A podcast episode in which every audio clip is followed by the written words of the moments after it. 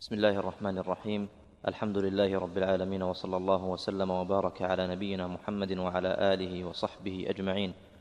قال المؤلف رحمه الله تعالى الأنواع منها ما يرجع إلى النزول وهو اثنا عشر نوعا. الأول والثاني المكي والمدني. الأصح أن ما نزل قبل الهجرة مكي وما نزل بعدها مدني.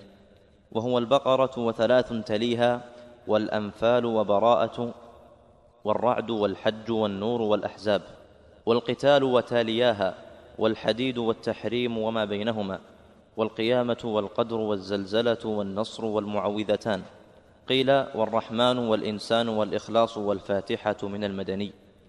وثالثها نزلت مرتين وقيل النساء والرعد والحج والحديد والصف والتغابن والقيامة والمعوذتان مكيات. بسم الله الرحمن الرحيم. الحمد لله والصلاة والسلام على رسول الله. أما بعد فقوله الأول والثاني المكي والمدني. الفائدة من دراسة هذا الموضوع يمكن أن نلخصها بثلاثة أمور. الأول أنه يفيد في معرفة الناسخ والمنسوخ. فنحن نعرف المتقدم والمتأخر. والأمر الثاني به نعرف التدرج في التشريع. فهذه الشريعة هذا القرآن هذا الوحي نزل في مدد متطاولة في ثلاث وعشرين سنة. فنعرف ما نزل اولا في مكة. الآيات المكية تتحدث في الغالب عن الله عز وجل وأسمائه وصفاته وعن اليوم الآخر وعن رد شبه المشركين وما إلى ذلك والآيات المدنية تتحدث عن الأحكام.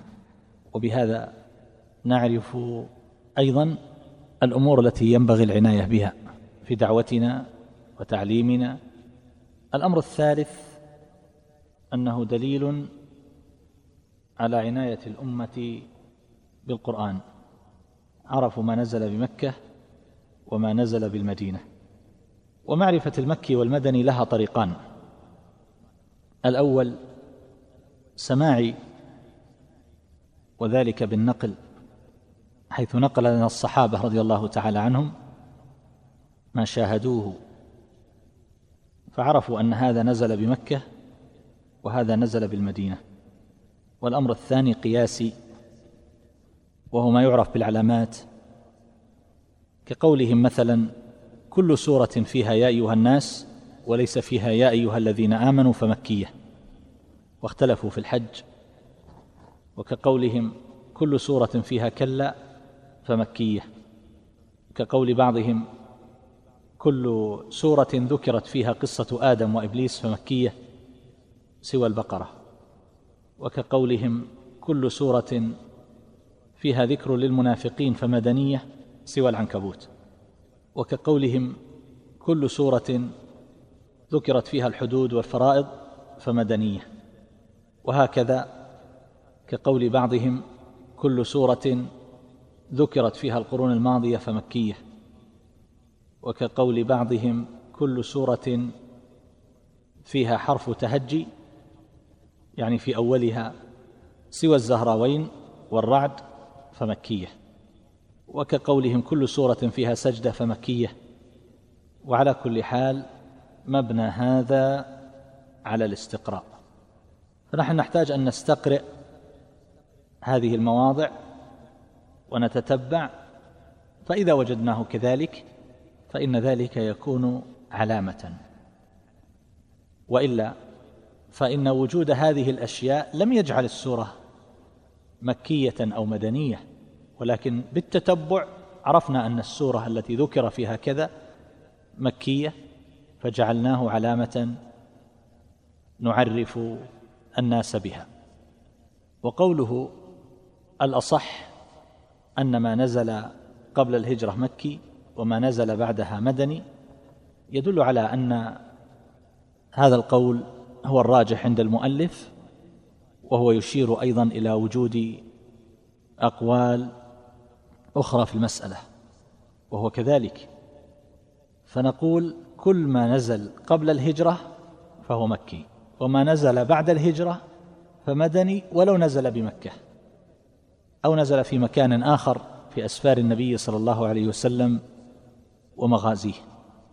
والسور المدنية ذكر بعضهم أنها تبلغ تسعا وعشرين سورة.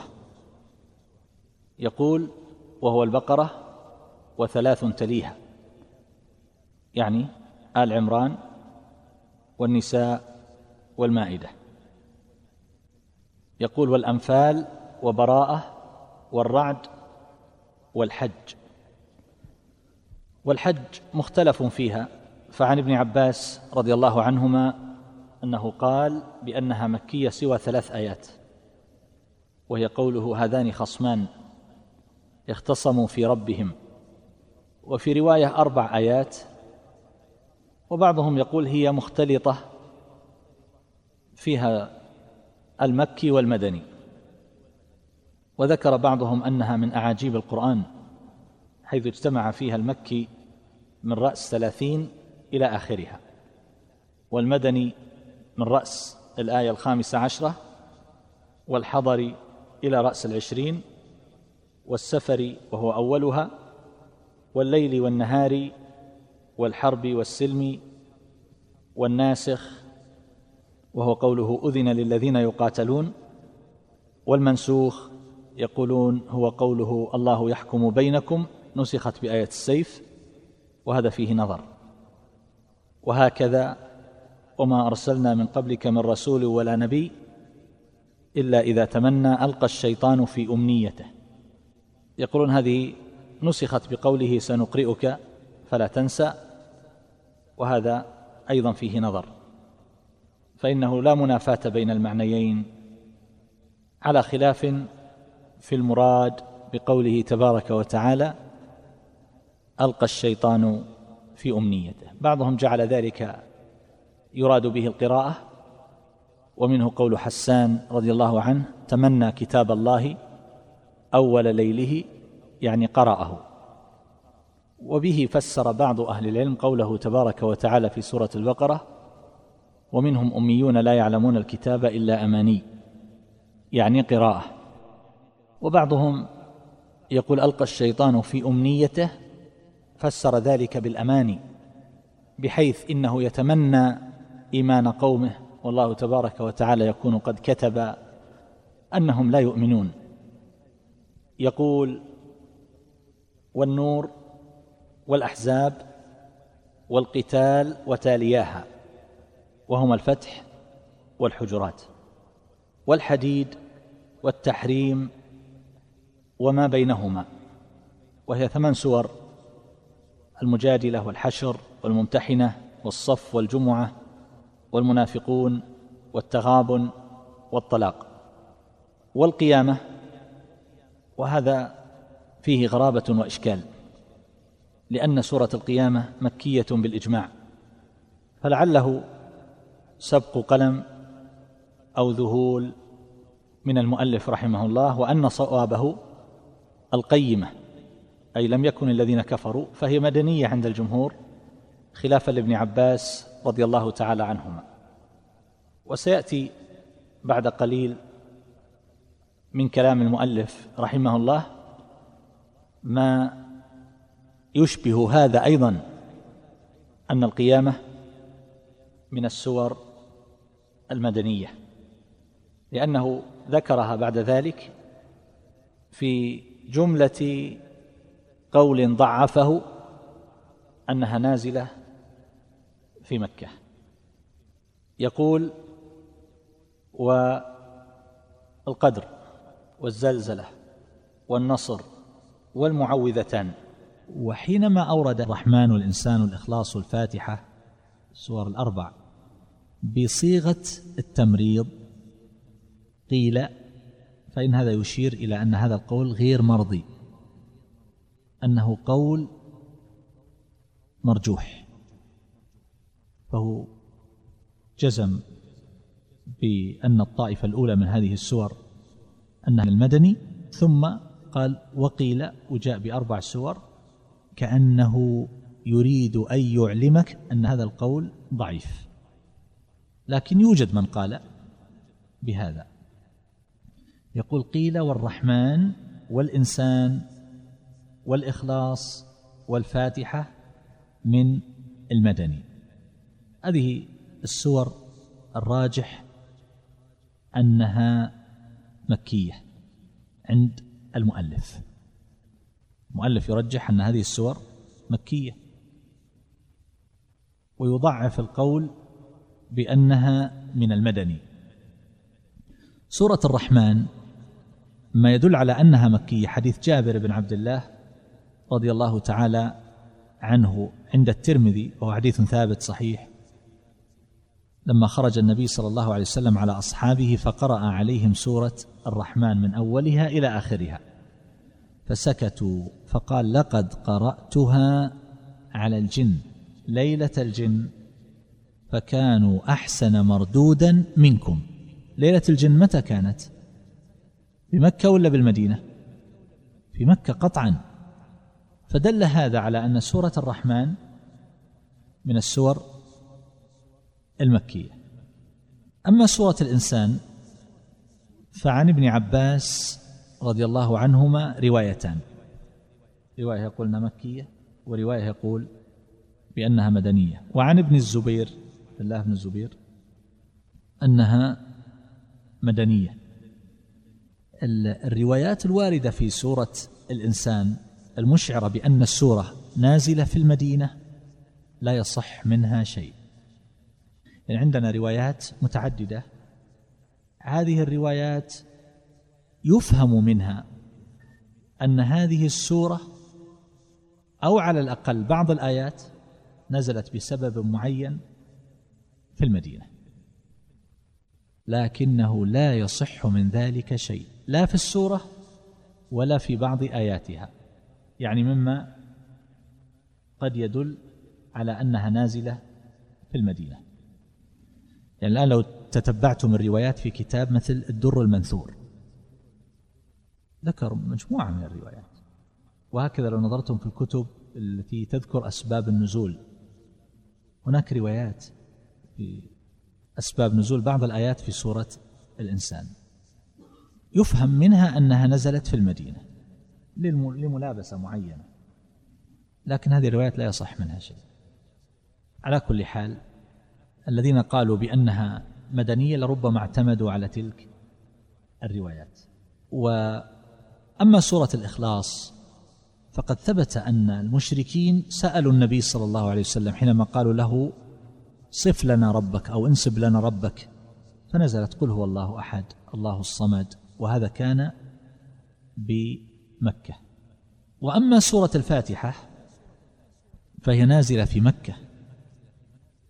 وما هو الدليل على أنها نازلة في مكة؟ ما الدليل؟ نعم. نعم.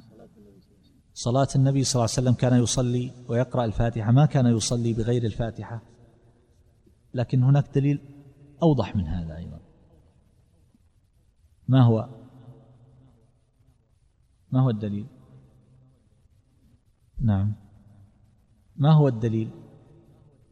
دليل على أن الفاتحة مكية. دليل واضح؟ لا. دليل واضح. كيف يخفى عليكم؟ نعم في سورة الحجر وسورة الحجر قطعا من السور المكية.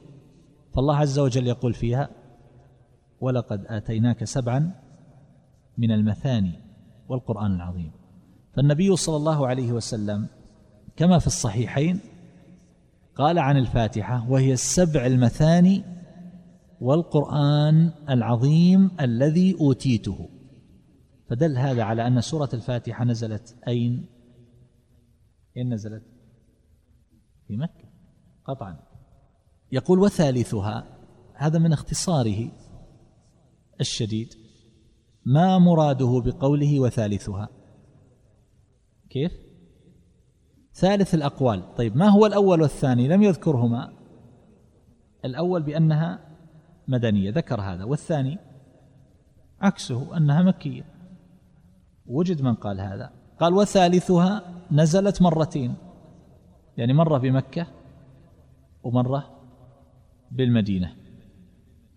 الذين قالوا بأنها نزلت في المدينة يحتجون بالحديث الذي أخرجه مسلم عن ابن عباس رضي الله عنهما لما كان جبريل عند النبي صلى الله عليه وسلم فسمع صوتا فرفع رأسه فقال هذا باب فتح من السماء لم يفتح قبل قط وهذا ملك نزل من السماء لم ينزل قبل قط. فقال أبشر بنورين أوتيتهما فاتحة الكتاب وخواتيم سورة البقرة. لكن هل معنى هذا أن السورة سورة الفاتحة وخواتيم سورة البقرة نزلت في ذلك الحين؟ طبعا الواقعة هذه حصلت في المدينة. يرويها ابن عباس رضي الله عنه. هل يعني هذا أنها حصلت؟ أن أن النزول حصل حينما نزل ذلك الملك؟ ولا جاء بالبشرى؟ جاء بالبشرى.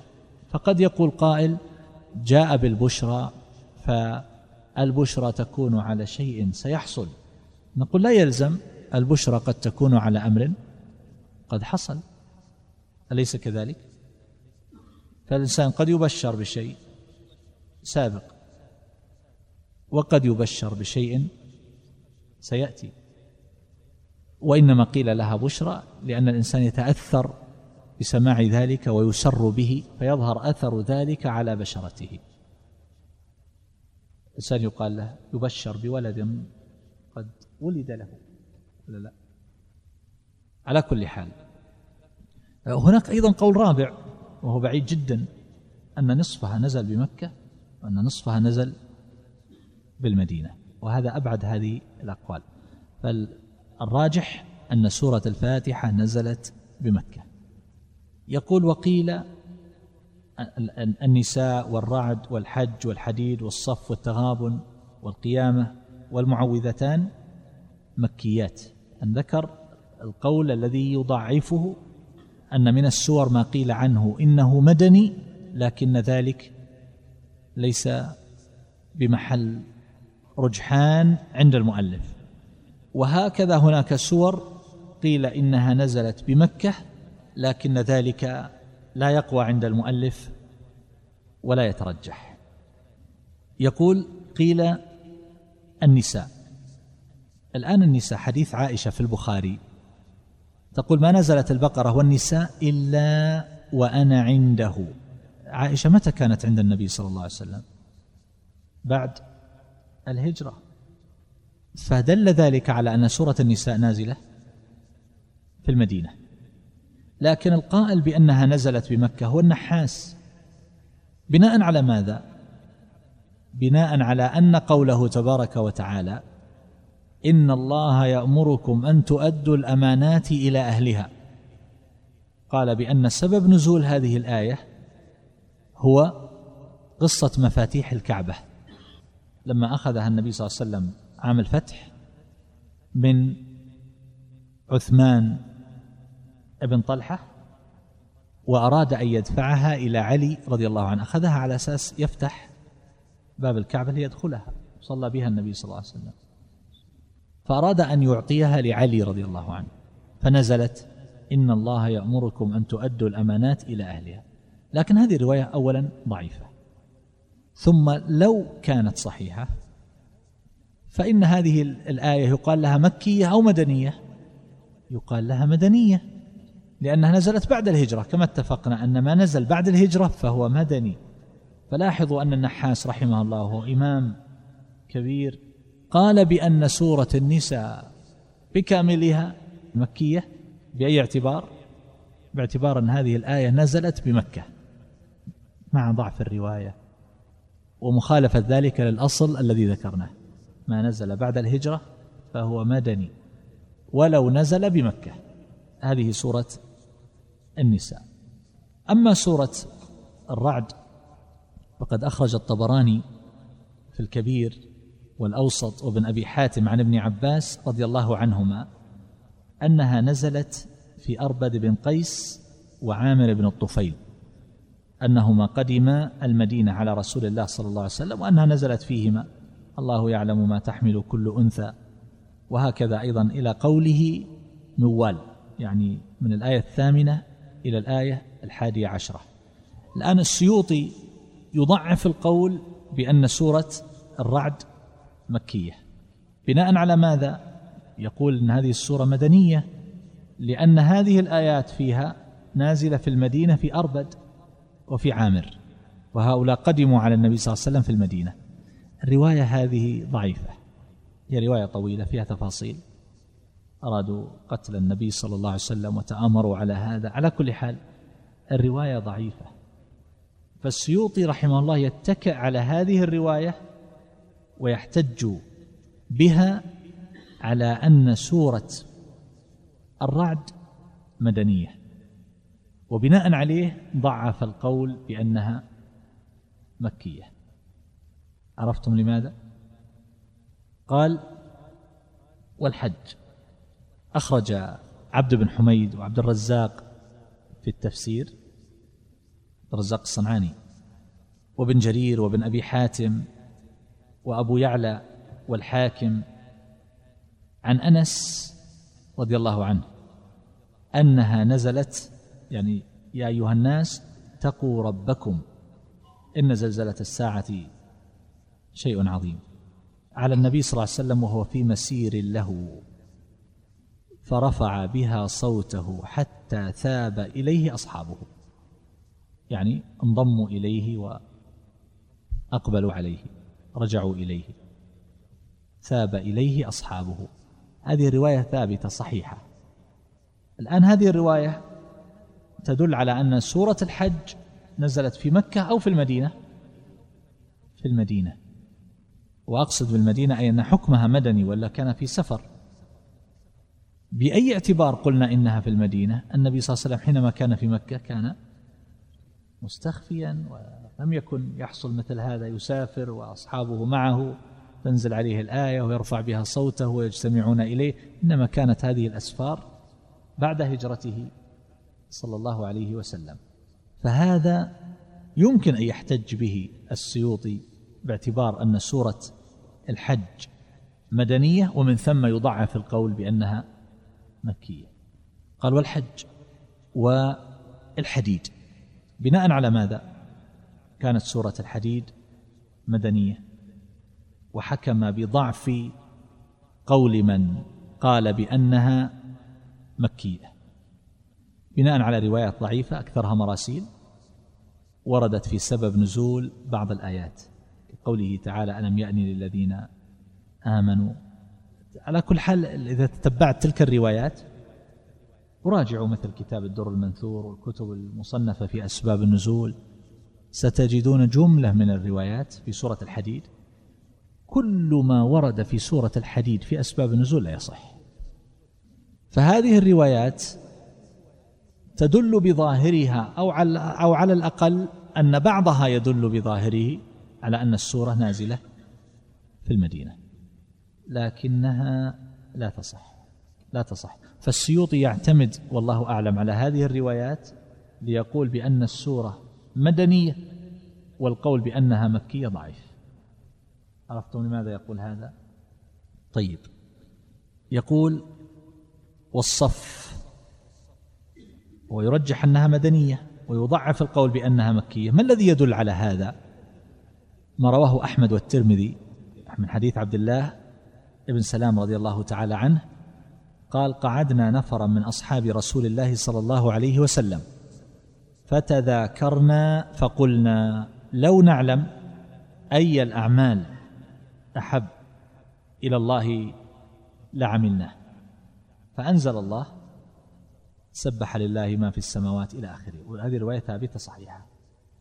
يعني لما أعلموا أنه الجهاد كأنهم تثاقلوا وتباطؤوا فعاتبهم الله عز وجل. لم تقولون ما لا تفعلون؟ فهذا متى كان؟ ومتى كان الجهاد؟ كان في المدينة. فالسورة إذن سورة الصف من السور المدنية. فالقول بأنها مكية قول ضعيف. يقول والتغابن. السيوطي يقول بأن سورة التغابن من السور المدنية ويضعف قول من قال بأنها مكية بناء على ماذا؟ في سورة التغابن الله تبارك وتعالى يقول يا أيها الذين آمنوا إن من أزواجكم وأولادكم عدوا لكم فاحذروهم. الروايات الواردة سواء في أنها نزلت في عوف بن مالك الأشجعي لما أراد الهجرة فصرفه عنها زوجته وأولاده حينما قالوا له يعني لمن تتركنا فرق لهم وجلس ثم بعد ذلك هاجر بعد بمدة فوجد أصحابه الذين سبقوه إلى الهجرة قد تعلموا وتفقهوا وفاته شيء كثير فأراد أن يعاقب زوجته وأولاده فأنزل الله عز وجل الآيات وفيها وإن تعفوا.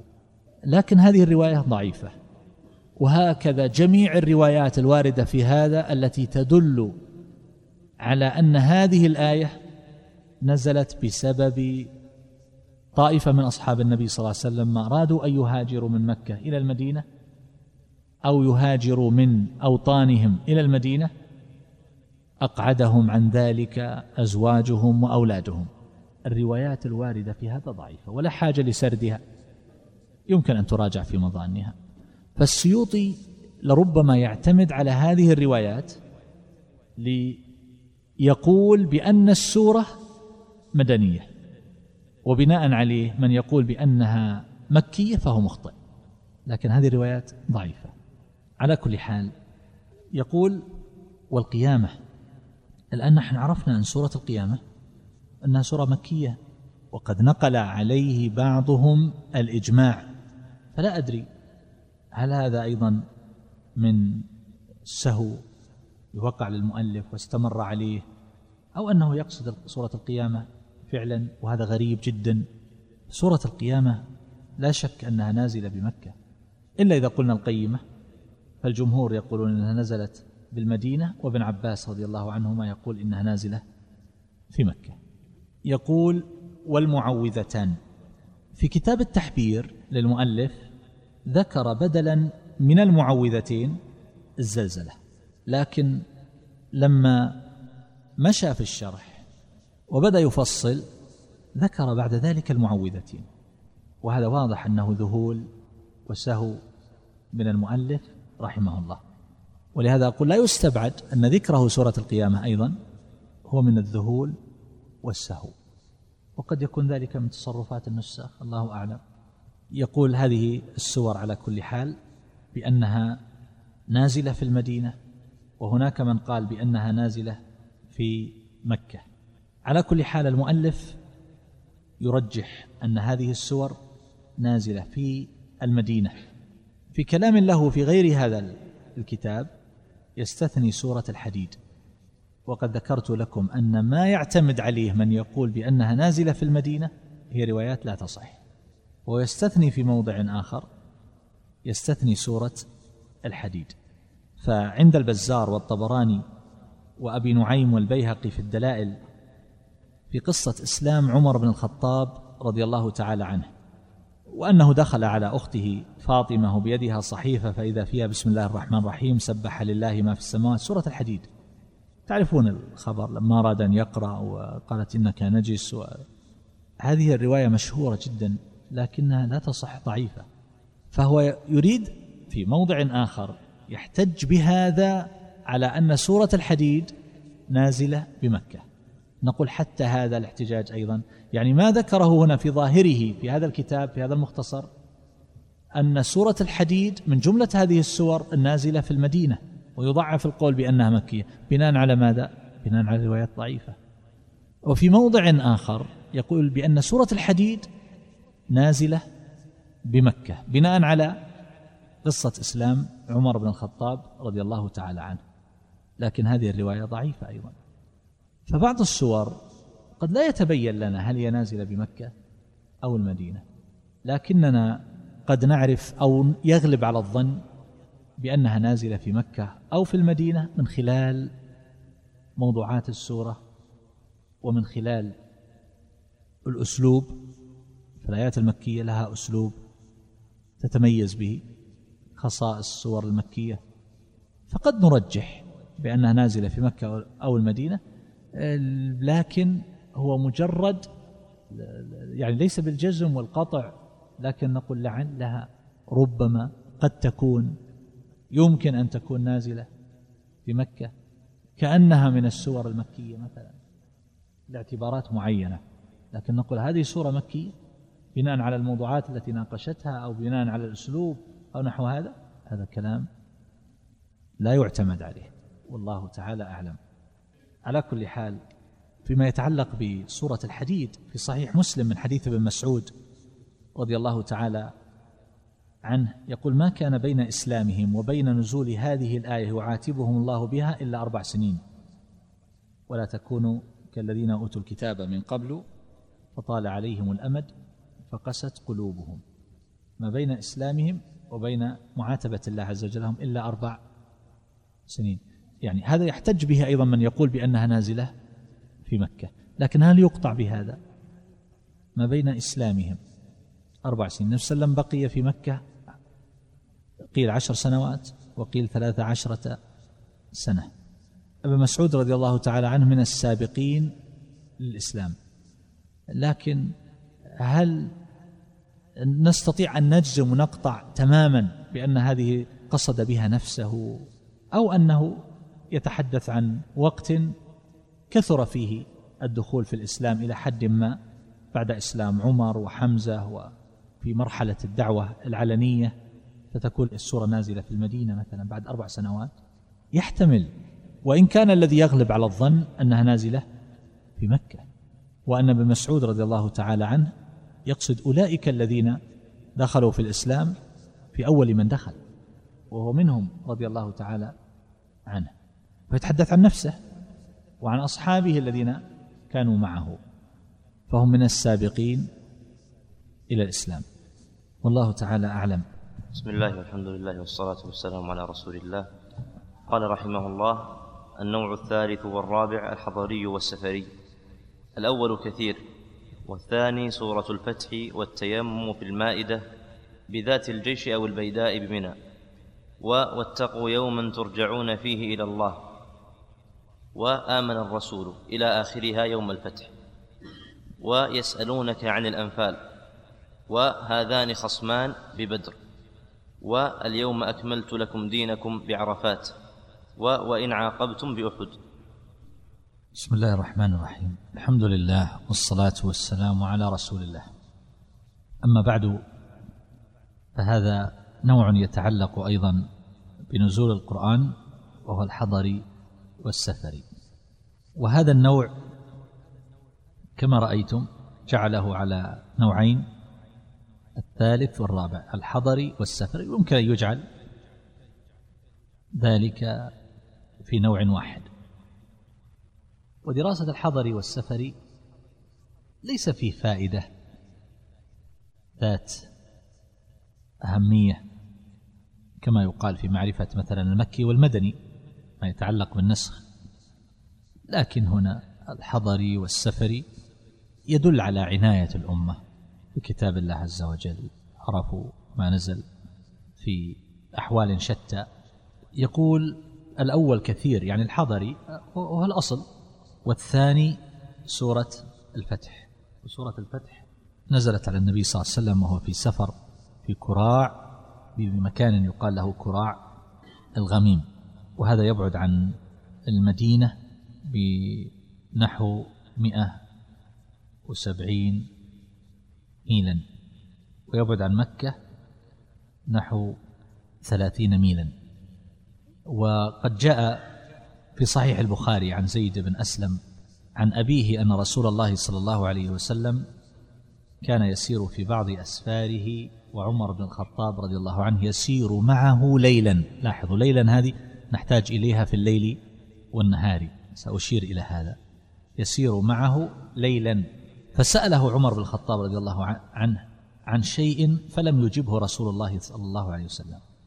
ثم سأله فلم يجبه ثم سأله فلم يجبه. الشاهد وفيه في الحديث أن النبي صلى الله عليه وسلم قال لقد أنزلت علي الليلة سورة. أنزلت علي الليلة سورة. لا هي أحب إلي مما طلعت عليه الشمس. ثم قرأ إنا فتحنا لك فتحا مبينا. إذا هذه نزلت في سفر و في الليل وهذا نحتاج إليه فيما بعد إن شاء الله. وجاء أيضا في الصحيحين من حديث سهل بن حنيف رضي الله عنه وعند أحمد أيضا والترمذي من حديث أنس وعند أحمد وأبي داود عن مجمع ابن جارية وعند أحمد وأبي داود والنسائي عن ابن مسعود كل هذا هذه الأحاديث تدل على أنها نزلت والنبي صلى الله عليه وسلم في سفر. قال والتيمم في المائدة بذات الجيش أو البيداء. ذات الجيش آه، مكان وراء ذي الحليفة. والبيداء يقال هي ذو الحليفة. نزلت بذات الجيش أو البيداء. وهذا حينما كان النبي صلى الله عليه وسلم أيضا في سفر كما في الصحيحين من حديث عائشة رضي الله تعالى عنها وذلك حينما قفل النبي صلى الله عليه وسلم راجعا من بعض مغازيه. وحصل ما حصل مما تعرفون حينما فقدت عقدها في واقعة غير قصة الإفك. فذهب في طلبه بعض أصحاب النبي صلى الله عليه وسلم الشاهد أنهم ما وجدوه. والنبي صلى الله عليه وسلم قد وضع رأسه في حجرها. فتكلم من تكلم أنها حبست الناس وليس مع النبي صلى الله عليه وسلم ماء. ومن أجل أن يصلوا الفجر. فجاء أبو بكر رضي الله عنه وجعل ينخسها بإصبعه في جنبها. ويقول حبست الناس وليس مع النبي صلى الله عليه وسلم ماء. كذا. فالشاهد أن الآية نزلت على النبي صلى الله عليه وسلم آية التيمم. فهذا كان في سفر. أرجع النبي صلى الله عليه وسلم من غزوة المريسيع وهي المصطلق. ويقول بمنى واتقوا يوما ترجعون فيه إلى الله. لاحظوا ضعوا نقطة بعد البيداء. لأن ليس الكلام هكذا. والتيمم في المائدة بذات الجيش أو البيداء بمنى. ذات الجيش والبيداء ليست بمنى. وإنما بعد ذات الجيش ذات الجيش أو البيداء نضع نقطة. ثم يبدأ كلام جديد. قال بمنى واتقوا يوما ترجعون فيه إلى الله. وهذا بناء على ما رواه البيهقي في الدلائل والفريابي وعبد بن حميد وابن المنذر من طريق الكلبي عن أبي صالح عن ابن عباس رضي الله عنهما قال آخر آية نزلت واتقوا يوما ترجعون فيه إلى الله. نزلت بمكة وكان بين نزولها وبين موت النبي صلى الله عليه وسلم آه، واحد وثمانون يوما. لكن هذا الإسناد كما ترون من طريق الكلبي عن أبي صالح. إسناد لا يعتمد عليه ولا يعول عليه. نعم. يقول وآمن الرسول إلى آخرها يوم الفتح. لا أعلم دليلا على أن هذه الآية آمن الرسول بما أنزل إليه أنها نزلت يوم الفتح. لا أعلم دليلا على هذا. بل حتى المؤلف في بعض كتبه ذكر أنه لم يقف على دليل لذلك وحاولت أن أتتبع ولم أجد شيئا. وعلى كل حال يقول ويسألونك عن الأنفال. يسألونك عن الأنفال باعتبار أن هذه نزلت في سفر لأنه كما في الصحيح من حديث سعيد بن جبير قال قلت لابن عباس رضي الله عنهما سورة الأنفال قال نزلت في بدر وقيل نزل أولها ببدر عقب الواقعة. يسألونك عن الأنفال قل الأنفال بعد ما اختلفوا في الغنائم كما أخرجه أحمد عن سعد بن أبي وقاص رضي الله عنه. يقول لما كان يوم بدر قتل أخي عمير وقتلت سعيد بن العاص. وأخذت سيفه فأتيت به النبي صلى الله عليه وسلم فقال اذهب فاطرحه. القصة المعروفة. الشاهد أنه وفيه فما جاوزت إلا يسيرا حتى نزلت سورة الأنفال. فهي نازلة أو على الأقل نزل صدرها وطائفة من الآيات فيها بعد وقعة بدر. يقول وهذان خصمان ببدر. جاء في الصحيح من حديث أبي ذر رضي الله عنه أنه كان يقسم عن أبي ذر أنه كان يقسم أن هذه الآية هذان خصمان نزلت في حمزة وصاحبيه وعتبة وصاحبيه. ثلاثة من المسلمين وثلاثة من المشركين خرجوا للمبارزة. فإذا كانت هذه الآية نازلة في هذا الشأن فمعنى ذلك أنها نزلت. هذان خصمان اختصموا في ربهم أنها نزلت في سفر في قصة بدر. لكن لو قال قائل بأن هذه الآية تتحدث عن هؤلاء لكن هل هذا يعني أنها نزلت في بدر فعلا؟ قد تكون نزلت بعد ما رجع النبي صلى الله عليه وسلم إلى المدينة. وأيضا قول الصحابي نزلت هذه الآية في هؤلاء. هل هذا يعني أنه هو سبب النزول؟ ذكرنا في بعض المناسبات في شرح أظن آه، مقدمة شيخ الإسلام وفي القواعد قواعد التفسير أن أسباب النزول منها ما هو صريح. وهو أن يذكر واقعة أو سؤال ويقول فنزلت فأنزل الله سبب نزول هذه الآية كذا. وقد يكون تكون العبارة غير صريحة فيقول نزلت هذه الآية في كذا. يعني غالبا أنه يريد التفسير أن هذا مما يدخل في معناها. فهنا أبو ذر رضي الله عنه أن كان يقسم أن هذه الآية نزلت في حمزة وصاحبيه. نزلت هذه الآية فيه يعني أقصد أن هذا لا يلزم أولا أن يكون هو سبب النزول. والأمر الثاني لا يلزم أن يكون نزلت في بدر السفر. قد تكون نزلت بعد ذلك بعد ما رجع النبي صلى الله عليه وسلم. وهكذا كثير من الأشياء لو تأملتها ستجد أنه أن الجزم بمثل هذه الأحكام آه، قد يكون فيه إشكال والله أعلم. يقول واليوم أكملت لكم دينكم بعرفات. وهذا كما في الصحيحين عن عمر رضي الله عنه. لما ذكر قال إنها نزلت في يوم عيد.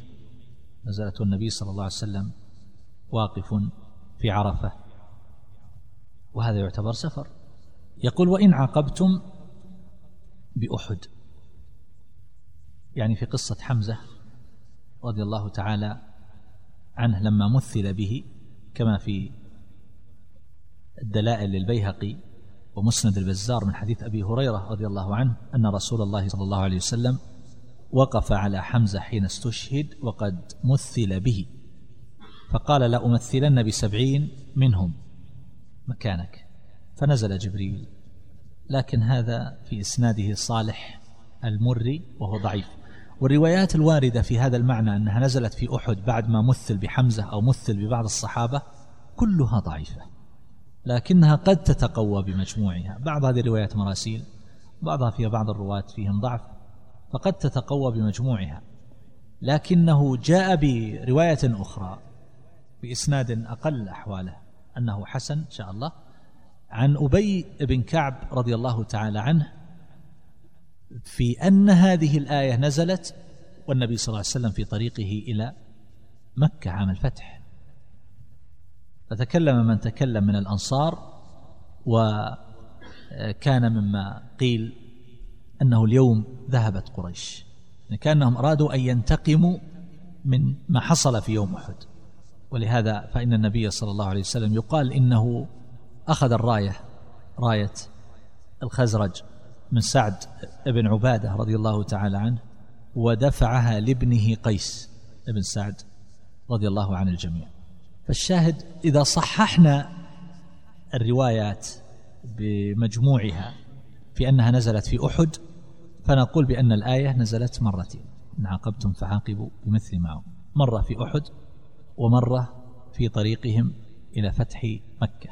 وإذا قلنا بالروايات النازلة التي تذكر أن النزول كان في أحد ضعيفة فتكون هذه نازلة والنبي صلى الله عليه وسلم في طريقه إلى مكة عام الفتح. على كل حال الرواية الثانية هذه حديث أو الحديث الآخر حديث أبي بن كعب رضي الله عنه تدل على أنها نزلت في السفر أو في الحضر. في السفر أيضا. لكن قوله هنا وإن عاقبتم قال بأحد. ويتكلم عن السفر فهل أحد يعتبر سفر؟ بالنسبة للمدينة يعتبر سفر؟ ليس بسفر.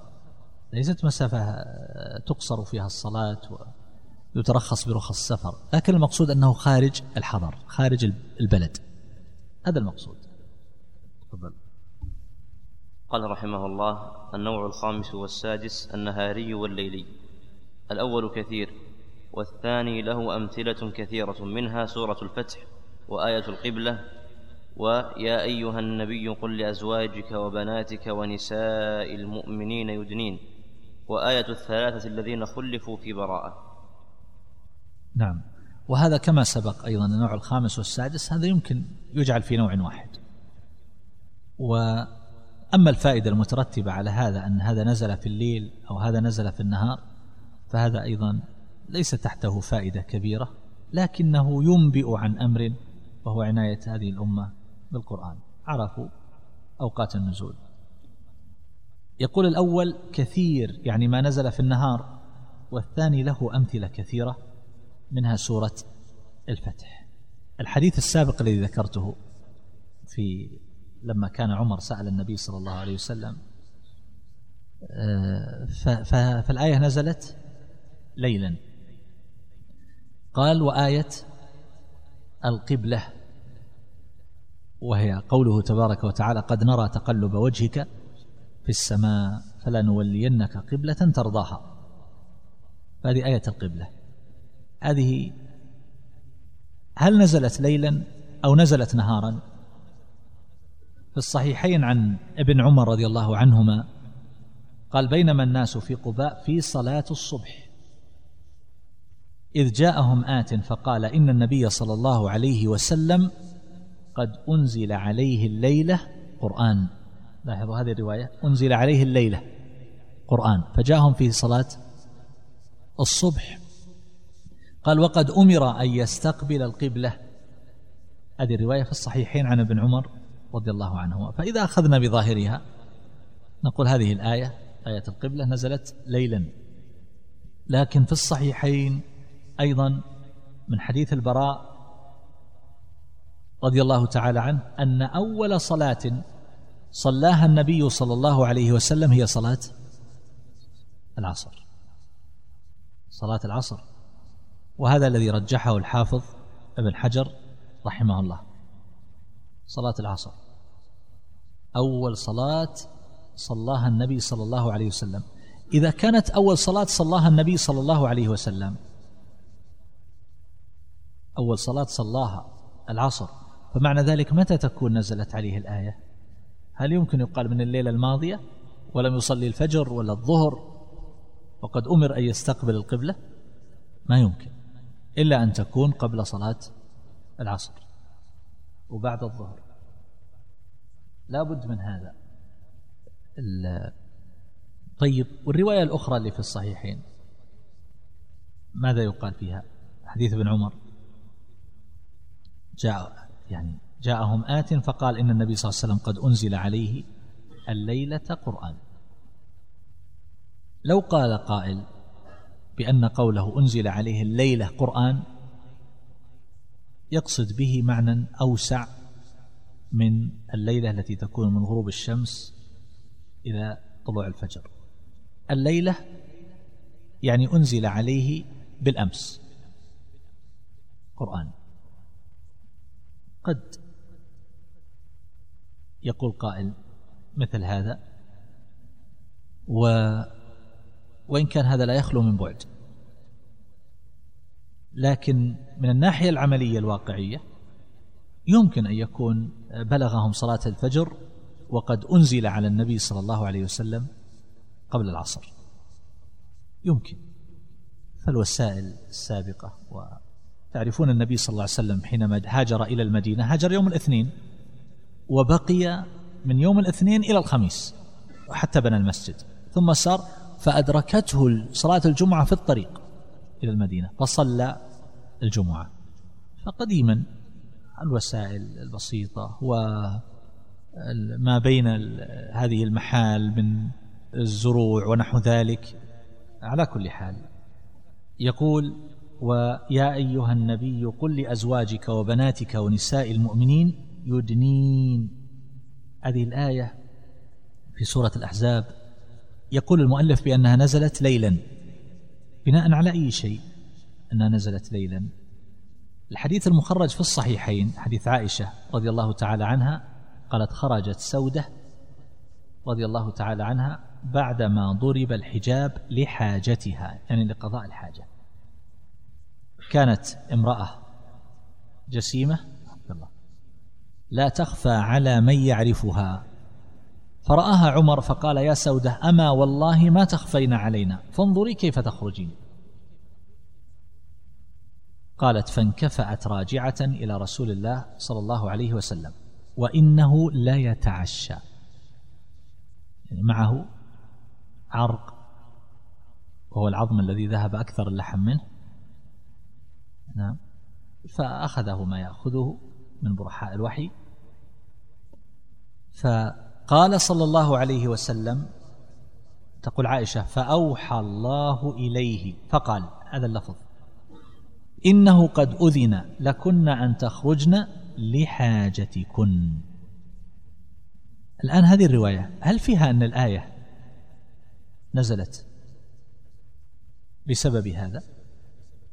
قل لأزواجك وبناتك ونساء المؤمنين يدنين عليهن من جلابيبهن. في ذكر للآية حديث عائشة؟ لا. أوحى الله إليه. أوحى إليه ماذا؟ أوحى أن أذن لهن أن يخرجن لحاجتهن. ما أوحى إليه قرآن فالقول بأن هذه الآية نازلة ليلا بناء على حديث عائشة رضي الله عنها هذا المخرج في الصحيحين غير صحيح. نعم وردت روايات متعددة آه، تدور على معنى وهو أن بعض ضعفاء النفوس أو بعض المنافقين كانوا يجلسون في طريق النساء اللاتي يخرجن ليلا لحاجتهن فلربما غمزوا المرأة أو نحو ذلك أو تكلموا. فإذا قيل لهم قالوا كنا نظن أنها أمة. فنزلت هذه الآية قل لأزواجك وبناتك ونساء المؤمنين يدنين عليهن من جلابيبهن. ذلك أدنى أن يعرفن يعني أنهن من الحرائر بحجابها. حرة تتحجب حجابا. لائقا. فلا يؤذين لا يظن أنها أمة. لكن جميع الروايات الواردة في هذا المعنى أن هذا هو سبب النزول. لا تصح. فنبقى على أن القول بأن هذه الآية نازلة ليلا ليس عليه دليل. طبعا ليس الهدف آه، آه، الذي أريد أن أصل إليه عند مناقشة هذه الجزئيات والأمثلة فإن العناية بهذا قد تكون يعني قليلة الفائدة. لكن المعنى الأهم في نظري هو أن يتعلم طالب العلم كيف يناقش وكيف يفهم كلام أهل العلم. هذا هذا هو الأهم. وهذا اللي يخرج طلبة علم وينمي الملكة ويجعل عند الإنسان بصر ويميز وكذا. أما مناقشة مثال هل هذا كذا أو هذه قضية يسيرة. والله أعلم. على كل حال يقول وآية الثلاثة الذين خلفوا في براءة. الآن يقول أيضا آية الثلاثة أنها نزلت في الليل. بعضهم يذكر على هذا حديثا يستدل بحديث يقول هو في الصحيحين. حديث كعب رضي الله عنه. يقول فأنزل الله توبتنا حين بقي الثلث الآخر من الليل. والمؤلف رحمه الله في بعض ما كتبه استدل أيضا بهذا الحديث بهذا اللفظ. والحديث الذي في الصحيحين في الواقع ليس فيه ذلك ليس فيه ذكر الثلث الآخر من الليل ولا ذكر أنها نزلت في الليل. الحديث المخرج في الصحيحين ليس فيه هذا. والحافظ بن حجر رحمه الله يقول ووقع في رواية إسحاق بن راشد وفي رواية معمر فأنزل الله توبتنا على نبيه حين بقي الثلث الأخير من الليل. ورسوله صلى الله عليه وسلم عند أم سلمة. وهذا سيذكره بعد قليل في الكلام على الفراشي أن كان في فراش أم سلمة رضي الله عنها. لكن هذه الرواية ليست في الصحيح تفضل نعم. قال رحمه الله النوع السابع والثامن الصيفي والشتائي. الأول كآية الكلالة والثاني كالآيات العشر في براءة عائشة. رضي الله الصيفي والشتائي. هذا كما سبق. فيما ذكرت من الأمرين. تفريق هذا في نوعين ومن جهة أيضا الفائدة المترتبة عليه. ليس هناك فائدة. إلا ما ذكرت من دلالته على عناية الأمة بهذا القرآن. يقول الأول يعني الصيفي كآية الكلالة وهي الآية التي في آخر سورة النساء. وهذا يدل عليه ما أخرجه مسلم عن عمر بن الخطاب رضي الله تعالى عنه. يقول ما راجعت رسول الله صلى الله عليه وسلم في شيء ما راجعته في الكلالة. وفيه أن النبي صلى الله عليه وسلم قال له يا عمر ألا تكفيك آية الصيف التي في آخر سورة النساء؟ هذا الشاهد. آية الصيف. هذا نص قاطع على هذا المعنى. يقول والثاني يعني الشتائي كالآيات العشر في براءة عائشة تأملوا معي هل الدليل الذي يستدل به فعلا يدل على أنها نزلت في الشتاء؟ قصة الإفك معروفة. وفي فيها حديث عائشة رضي الله عنها الطويل. وأول هذه الآيات اللي نزلت في هذا الموضوع هو قوله إن الذين جاءوا بالإفك عصبة منكم. في الصحيحين عن عائشة رضي الله عنها أنها قالت في آخر الحديث لما نزلت على النبي صلى الله عليه وسلم قالت فوالله ما رام رسول الله صلى الله عليه وسلم مجلسه ولا خرج أحد من أهل البيت حتى أنزل عليه فأخذه ما كان يأخذه من البرحاء يعني الحالة التي كانت تعتريه عند نزول الوحي. قالت حتى إنه لينحدر منه مثل الجمان من العرق وهو في يوم شات لاحظوا الآن السيوطي رحمه الله يحتج بهذا حذر منه مثل الجمان وهو في يوم شاتي أن هذه الآيات في قصة الإفك نزلت في الشتاء. هل هذا النص يمكن أن نقول فعلا أن هذا المعنى لا محيد عنه؟ ما يمكن أن نقطع بهذا لكن نقول هذا احتمال. لماذا نقول احتمال؟ هي تصف الحال الشديدة التي تعتري النبي صلى الله عليه وسلم عند نزول الوحي تقول حتى إنه في اليوم الشاتي لا يلزم أنها حينما نزلت كان في يوم شاتي. لكن هي تصف الشدة تقول حتى في إنه في اليوم الشاتي كان يتفصد جبينه عرقا. لكن حينما نزلت هذه الآيات هل كان في يوم شاتي؟ الجواب ما ندري. ليس هذا اللفظ يدل على هذا المعنى دلالة قاطعة يحتمل. لكن عندنا آيات أخرى نزلت في الشتاء. مثل ماذا؟ الآن الآيات التي نزلت في قصة الأحزاب. يا أيها الذين آمنوا اذكروا نعمة الله عليكم إذ جاءتكم جنود فأرسلنا عليهم ريحا وجنودا لم تروها. وقعت الأحزاب وقعت في وقت شتاء برد شديد والروايات الواردة في حفر الخندق تدل على هذا. خرج النبي صلى الله عليه وسلم على أصحابه وهم يحفرون في غداة باردة. فالروايات تصف الحال التي كانوا عليها. عند حفر الخندق عند وقعة الأحزاب. فنقول مثل هذه الآيات نزلت شتاء. والله أعلم. تفضل قال رحمه الله النوع التاسع الفراشي كآية الثلاثة الذين خلفوا ويلحق به ما نزل وهو نائم كسورة الكوثر. الفراشي يعني ما نزل في الفراش. بعضهم كما يقول المؤلف في الإتقان الفراشي والنومي. والتعبير بالفراشي أحسن من التعبير بالنومي يقول كآية الذين الثلاثة الذين خلفوا بناء على ماذا؟ بناء على حديث كعب الرواية التي ظن بعضهم أنها في الصحيحين. أنها نزلت في الثلث الأخير من الليل. قال ويلحق به ما نزل وهو نائم كسورة الكوثر. سورة الكوثر نزلت وهو نائم. نحن عندنا حديث أنس رضي الله تعالى عنه يقول بينما رسول الله صلى الله عليه وسلم بين أظهرنا إذ أغفى إغفاءة. لاحظوا أغفى إغفاءة. ثم أفاق وهو يضحك صلى الله عليه وسلم ويقول أنزلت علي آنفا سورة. إنا أعطيناك الكوثر. قرأ السورة. فالحاصل انظروا. أولا هل هذا فيه ما يدل على أنها نزلت في الليل؟ لا. الأمر الثاني هل هذا يدل على أن النبي صلى الله عليه وسلم كان نائما حينما نزلت عليه؟ ليس ذلك بالضرورة. النبي صلى الله عليه وسلم جالس بين أصحابه. فأغفى إغفاء. قد تكون قد يكون المراد بذلك هي الحالة التي كانت تعتريه عند نزول الوحي.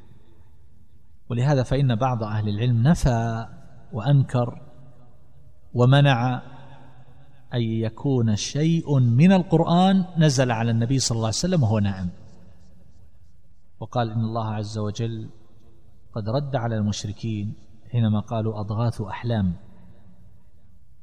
فلو نزل عليه شيء من القرآن في حال النوم لربما احتجوا عليه بذلك. مع أن هذا ليس فيه. لكن قالوا إن كل ما نزل على النبي صلى الله عليه وسلم من القرآن فهو في حال اليقظة. لكن الرؤيا الصالحة هي جزء كما هو معلوم من ستة وأربعين جزءا من النبوة. فعلى كل حال هل نزل شيء من القرآن في حال النوم؟ من يقول نعم يحتج بحديث أنس هذا. ومن يمنع يفسر هذه الإغفاء بالحالة التي كانت تحصل للنبي صلى الله عليه وسلم عند نزول الوحي. ولعل هذا أحسن. والله تعالى أعلم. نعم. قال رحمه الله النوع العاشر أسباب النزول وفيه تصانيف وما روي فيه عن صحابي فمرفوع. فإن كان بلا سند فمنقطع أو تابعي فمرسل وصح فيه أشياء كقصة الإفك والسعي وآية الحجاب والصلاة خلف المقام وعسى ربه إن طلقكن الآية. نعم أسباب النزول هذا المبحث أو هذا النوع هو من أنفع الأنواع ومن أجلها لأن معرفة أسباب النزول تفيد في معرفة التفسير والمعنى. فأحيانا يتوقف المعنى على معرفة سبب النزول أحيانا. وأحيانا يرتفع به الإشكال. وأحيانا قد تنفى به تهمة أو تثبت فيه مزية. وأحيانا لا يترتب عليه شيء. فإذا قرأ الإنسان قوله تبارك وتعالى مثلا وليس البر بأن تأتوا البيوت من ظهورها ولكن البر من اتقى وأتوا البيوت من أبوابها. الآية. ما معنى هذه الآية؟ هذا يعرف المعنى إذا عرف سبب النزول. فمن العرب من كان يتدين لله عز وجل إذا أحرم بالحج أو العمرة أنه من محظورات الإحرام ألا يدخل بيتا. فإن احتاج فإنه يتسور. ما يدخل مع الباب. هذا من محظورات الإحرام. فالله عز وجل يقول لهم هذا ليس من البر. أن تأتوا البيوت من ظهورها. ولكن البر من اتقى. وأتوا البيوت من أبوابها. فهذا الآن فهمنا الآية بعد ما عرفنا سبب النزول. في قوله تبارك وتعالى مثلا إن الصفا والمروة من شعائر الله فمن حج البيت أو اعتمر فلا جناح عليه أن يطوف بهما. تعرفون سؤال عروة بن الزبير رضي الله عنه؟ رحمه. لما سأل عائشة رضي الله عنها عن هذه الآية لأن ظاهرها قد يفهم منه أن السعي بين الصفا والمروة لا يجب فلا جناح عليه أن يطوف بهما. لا حرج عليه. عائشة رضي الله تعالى عنها أنكرت عليه هذا الفهم وقالت لو كان كما أردت لقال فلا جناح عليه ألا يطوف بهما. لكن عروة بن الزبير عربي قح وفهم هذا الفهم. فهذا فهم متوجه من جهة العربية. ولم يفهمه عروة بن الزبير بل فهمه آخرون ولهذا قال بعض الأئمة بأن السعي بين الصفا والمروة سنة وليس بواجب. بناء على هذه الآية لاحظتم؟ لكن إذا عرف سبب النزول انتفى الإشكال. كان على على الصفا أصنام ساف ونائلة كانوا يرون أن ذلك كما في حديث أنس رضي الله تعالى عنه أنه من أعمال الجاهلية السعي بين الصفا والمروة. فلما أسلموا تحرجوا من السعي بينهما. كانوا يخشون أن هذا من إحياء مآثر الجاهلية وأعمال الجاهلية. فبين الله لهم أن الصفا والمروة من شعائر الله. لا علاقة لها بالجاهلية. فمن حج أو البيت أو اعتمر فلا جناح عليه أن يطوف بهما. ففي الصحيحين من حديث عائشة رضي الله تعالى عنها كان الأنصار قبل أن يسلموا يهلون لمنات الطاغية. وكان من أهل لها يتحرج أن يطوف بالصفا والمروة. فسألوا عن ذلك رسول الله صلى الله عليه وسلم فأنزل الله إن الصفا والمروة. وهكذا أيضا في الصحيح عن عاصم بن سليمان قال سألت أنسا عن الصفا والمروة قال كنا نرى أنهما من أمر الجاهلية. فلما جاء الإسلام أمسكنا عنهما. وما سعينا. فأنزل الله تعالى إن الصفا والمروة. فالمقصود أنه أحيانا قد يتوقف الفهم فهم الآية على معرفة سبب النزول. وأحيانا يبقى فيها شيء من الإشكال والغموض فيرتفع إذا عرف سبب النزول. وأحيانا تنفى تهمة مثل ما سبق في بعض المناسبات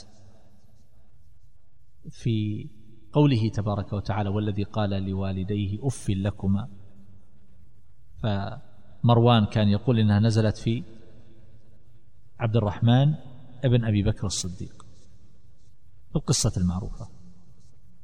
لما رد عليه وهو يخطب. فعائشة رضي الله عنها ردت هذا. وهكذا أيضا قد تثبت فيه مزية لأحد من الناس. مثل الآيات التي ذكرها هنا. قال والسعي وآية الحجاب والصلاة خلف المقام وعسى ربه إن طلقكن الآية. ففي الصحيح من حديث أنس رضي الله تعالى عنه أن عمر رضي الله عنه قال وافقت ربي في ثلاث. مزية منقبة لعمر قال لو اتخذت من مقام إبراهيم مصلى فنزلت واتخذوا من مقام إبراهيم مصلى. وقال أيضا هنا في الحجاب كان يقول للنبي صلى الله عليه وسلم إن نساءك يدخل عليهن البر والفاجر. فنزلت آية الحجاب. وأيضا قال لأزواج النبي صلى الله عليه وسلم في قصة الإيلاء المعروفة عسى ربه إن طلقكن أن يبدله أزواجا خيرا منكن. مسلمات مؤمنات إلى آخر الآية. فنزلت الآية موافقة لقول عمر رضي الله تعالى عنه وأرضاه. تفضل نعم. قال رحمه الله النوع الحادي عشر أول ما نزل. الأصح أنه اقرأ باسم ربك ثم المدثر. وبالمدينة ويل للمطففين. وقيل البقرة. على كل حال قبل أن نجاوز موضوع أسباب النزول آه، الكتب في أسباب النزول كثيرة. منها كتب مسندة ومنها كتب غير مسندة. من الكتب المسندة كتاب الواحدي لكن فيه الصحيح والضعيف. والسيوطي حاول أن يجمع ما أمكنه من الروايات لكن حذف الأسانيد في كتابه لباب النقول فيه الصحيح والضعيف. لكن هناك كتب أخرى. بعض هذه الكتب اعتنى بالصحيح وبعض هذه الكتب ميز الصحيح من الضعيف. ففيه كتاب خاص بالصحيح من الروايات في أسباب النزول للعلي وهناك أيضا كتاب يذكر الصحيح والضعيف ويبين أن هذا صحيح وأن هذا ضعيف اسمه الاستيعاب في ثلاث مجلدات. وهناك أيضا كتاب حسن الترتيب جيد مفيد في هذا الباب في مجلدين اسمه المحرر في أسباب النزول. والحافظ بن حجر رحمه الله كتاب اسمه العجاب. مات عنه وهو مسودة وطبع في مجلدين لكن الحافظ رحمه الله ما أتمه. فهو من أوسع الكتب بل هو أوسع ما وقفنا عليه في أسباب النزول. يتكلم عن الروايات ويخرج ويطيل النفس في هذا. طيب يقول النوع الحادي عشر أول ما نزل ثم ذكر النوع الثاني عشر آخر ما نزل وهذا كله يمكن أن يجعل أيضا في نوع واحد. يقال أول ما نزل وآخر ما نزل. ومعرفة أول ما نزل وآخر ما نزل هذا يحتاج إليه طالب العلم.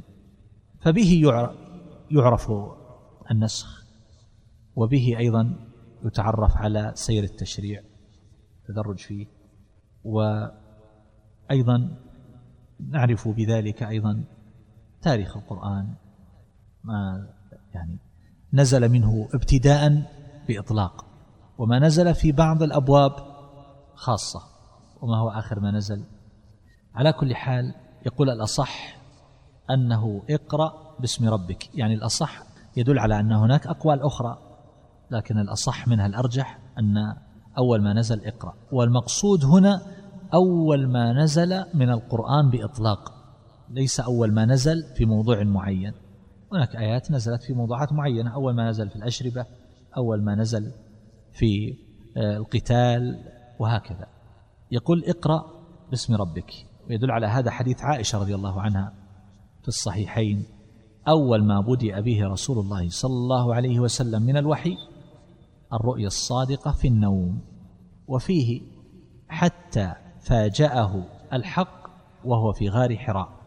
جاءه الملك فيه فقال اقرأ. قال رسول الله صلى الله عليه وسلم فقلت ما أنا بقارئ. إلى أن قال فقال اقرأ باسم ربك الذي خلق حتى بلغ ما لم يعلم. فهذا أول ما طرق سمع النبي صلى الله عليه وسلم من القرآن. هذا هو الراجح وهو الذي عليه الجماهير من أهل العلم. يقول ثم المدثر. ولهذا يقولون نبئ بإقرأ وأرسل بالمدثر. لأن النبي صلى الله عليه وسلم حينما فزع لما رأى الملك وقال له ما قال رجع فقال لأهله دثروني. فأنزل الله عز وجل يا أيها المدثر. ومن أهل العلم من يقول إن أول ما نزل هو المدثر ويحتج على هذا بما في الصحيحين عن أبي سلمة ابن عبد الرحمن قال سألت جابر ابن عبد الله أي القرآن أنزل قبل؟ قال يا أيها المدثر. قلت أو اقرأ. قال أحدثكم ما حدثنا به رسول الله صلى الله عليه وسلم. إني جاورت بحراء فلما قضيت جواري نزلت فاستبطنت الوادي فنظرت أمامي وخلفي إلى أن قال ثم نظرت إلى السماء فإذا هو يعني جبريل فأخذتني رجفة. فأتيت خديجة فأمرتهم فدثروني فأنزل الله يا أيها المدثر. الآن ظاهر هذه الرواية أن أول ما نزل طبعا جابر بن عبد الله رضي الله عنه يصرح بهذا لكن إذا نظرت إلى كلام النبي صلى الله عليه وسلم فإن ظاهره أن أول ما نزل عليه هو المدثر. فهو حينما رأى الملك أخذته رجفة كأنه أول مرة يراه. والنبي صلى الله عليه وسلم إنما رآه في المرة الأولى حينما كان بغار حراء فنزل عليه بإقرأ. لكن يمكن أن يجاب عن هذا بما في الصحيحين أيضا. عن أبي سلمة عن جابر قال سمعت رسول الله صلى الله عليه وسلم وهو يحدث عن فترة الوحي. لاحظ هذه الرواية. يحدث هذه الجملة بغاية الأهمية يحدث عن فترة الوحي. ولهذا قال بعض أهل العلم إن مراده بذلك أول ما نزل أنه أول ما نزل بعد فترة الوحي بعد الانقطاع. وسمعت رسول الله صلى الله عليه وسلم وهو يحدث عن فترة الوحي. إذا كان فيه وحي ثم بعد ذلك حصل انقطاع. فأول ما نزل كان اقرأ في حراء ثم حصل انقطاع ثم بعد ذلك جاءه الملك يا أيها المدثر. يقول فقال في حديثه بين أنا أمشي سمعت صوتا من السماء فرفعت رأسي فإذا الملك الذي جاءني بحراء. هذا موضع ثاني موضع آخر يدل على أن أول ما نزل اقرأ من نفس هذا الحديث. حديث جابر رضي الله تعالى عنه. فإذا الملك الذي جاءني بحراء جالس على كرسي بين السماء والأرض فرجعت فقلت زملوني فدثروني فأنزل الله يا أيها المدثر. على كل حال يقول وبالمدينة يعني أول ما نزل بالمدينة. لاحظ الآن الأول الذي ذكره هو أول ما نزل بإطلاق وهنا أول ما نزل بقيد. يعني أول ما نزل بالمدينة ما هو؟ أول ما نزل في الأطعمة أول ما نزل في الأشربة. فهنا أول ما نزل في المدينة يقول ويل للمطففين وقيل البقرة. على كل حال وبعضهم يقول سورة إن أنزلناه في ليلة القدر. لكن كل هذه روايات مرسلة لا يصح منها شيء. حتى الروايات التي تسرد سور القرآن مرتبة بحسب النزول لا يصح منها شيء. لا يصح منها شيء. لكن نقول بأن سورة المطففين هي من أول ما نزل عن النبي صلى الله عليه وسلم في المدينة. وسورة البقرة كانت من أول ما نزل. وسورة المائدة كانت من آخر ما نزل. كما أن سورة براءة من آخر ما نزل. نعم تفضل. قال رحمه الله النوع الثاني عشر آخر ما نزل.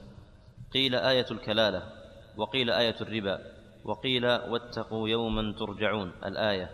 وقيل آخر براءة وقيل آخر سورة النصر. نعم. وقيل براءة. نعم. النوع الثاني عشر آخر ما نزل. قيل آية الكلالة. يعني آخر ما نزل بإطلاق. ليس في موضوع معين. قيل. وحينما يقول قيل فهذا إشارة إلى تضعيف هذا القول. آية الكلالة. ففي الصحيحين عن البراء بن عازب رضي الله عنه قال آخر آية نزلت يستفتونك قل الله يفتيكم في الكلالة. وآخر سورة نزلت براءة. هذا قول من؟ البراء بن عازب رضي الله عنه. والصحابة رضي الله عنهم قد يجتهدون وقد يحمل ذلك على معنى. يعني قد يقول قائل إنه قال آخر آية نزلت آية الكلالة يعني آخر آية نزلت في موضوع الفرائض. يعني قد تكون المناسبة التي قال فيها هذا الكلام كان الحديث فيها عن موضوع الفرائض والمواريث. قد يكون. فنحن ما نقلت لنا المناسبة. فإذا كان الحديث عن موضوع الفرائض وقال قائل آخر آية هي آية يستفتونك آية الكلالة. فهذا لا إشكال فيه. فهي آخر آية في باب أو في موضوع معين. وقيل آية الربا. ففي الصحيح عن ابن عباس رضي الله عنهما قال آخر آية نزلت آية الربا. وعند البيهقي في الدلائل عن عمر كذلك مثل هذا. وأخرج أبو عبيد عن الزهري والزهري من التابعين. قال آخر القرآن عهدا بالعرش آية الربا وآية الدين. وهذا مما يذكر بالمناسبة عند الكلام على أن جبريل صلى الله عليه وسلم كان يتلقى القرآن من الله مباشرة. ما كان يأخذه من اللوح المحفوظ ولا من بيت العزة ولا من الصحف التي بأيدي الملائكة. آخر القرآن عهدا بالعرش. آية الربا وآية الدين. وعند أحمد وابن ماجه عن عمر من آخر ما نزل آية الربا. ومن هذه لا تدل على أن هذا. يقول وقيل واتقوا يوما ترجعون فيه إلى الله. فقد أخرج النسائي عن ابن عباس رضي الله عنهما قال آخر آية نزلت واتقوا يوما ترجعون فيه إلى الله. وعلى كل حال الصحابة رضي الله عنهم قد يجتهدون وما اختلفت أقوالهم هذا الاختلاف إلا لوقوع الاجتهاد منهم. قال وقيل آخر براءة يعني قوله تبارك وتعالى لقد جاءكم رسول من أنفسكم عزيز عليه ما عنتم الآية. وقد أخرج الحاكم عن أبي بن كعب قال آخر آية نزلت لقد جاءكم رسول من أنفسكم. إلى آخر السورة. يقول وقيل آخر سورة؟ لاحظ ما هو آخر سورة النصر؟ لا ضع نقطتين بعد سورة. وقيل آخر سورة النصر. وأخرج مسلم في صحيحه عن ابن عباس رضي الله عنهما آخر سورة نزلت إذا جاء نصر الله والفتح. وقيل براءة. فعند الحاكم عن عثمان رضي الله عنه بأن براءة من آخر القرآن نزولا من آخر القرآن نزولا. على كل حال بعض هذه الأقوال يمكن أن توجه وبعض هذه الأقوال يمكن أن يجمع مع غيره. ولهذا يمكن أن نقول بأن آه، ما جاء من أن آيات الكلالة هي آخر ما نزل أن المقصود بذلك في موضوع المواريث. آخر ما نزل في المواريث. وأما ما يتعلق بسورة إذا جاء نصر الله والفتح فهي آخر سورة نزلت على النبي صلى الله عليه وسلم. آخر سورة نزلت كاملة هي سورة النصر. وأما سورة المائدة فهي آخر سورة نزلت تتضمن الأحكام العملية فيما يتعلق بالجهاد وما إلى ذلك سورة براءة. فهذه السور هي من آخر ما نزل على النبي صلى الله عليه وسلم. أما الآيات فيمكن أن يقال والله تعالى أعلم بأن الآيات الثلاث نزلت جميعا. آية الربا وآية واتقوا يوما وآية الدين. نزلت مجتمعة وهذا الذي اختاره الحافظ بن حجر رحمه الله. فمن قال بأن الآية الفلانية من هذه الآيات هي آخر ما نزل فهذا صحيح لكن لم يكن ذلك لم تكن بمفردها وإنما نزلت معها الآيات الأخرى. والله تعالى أعلم. يكفي هذا.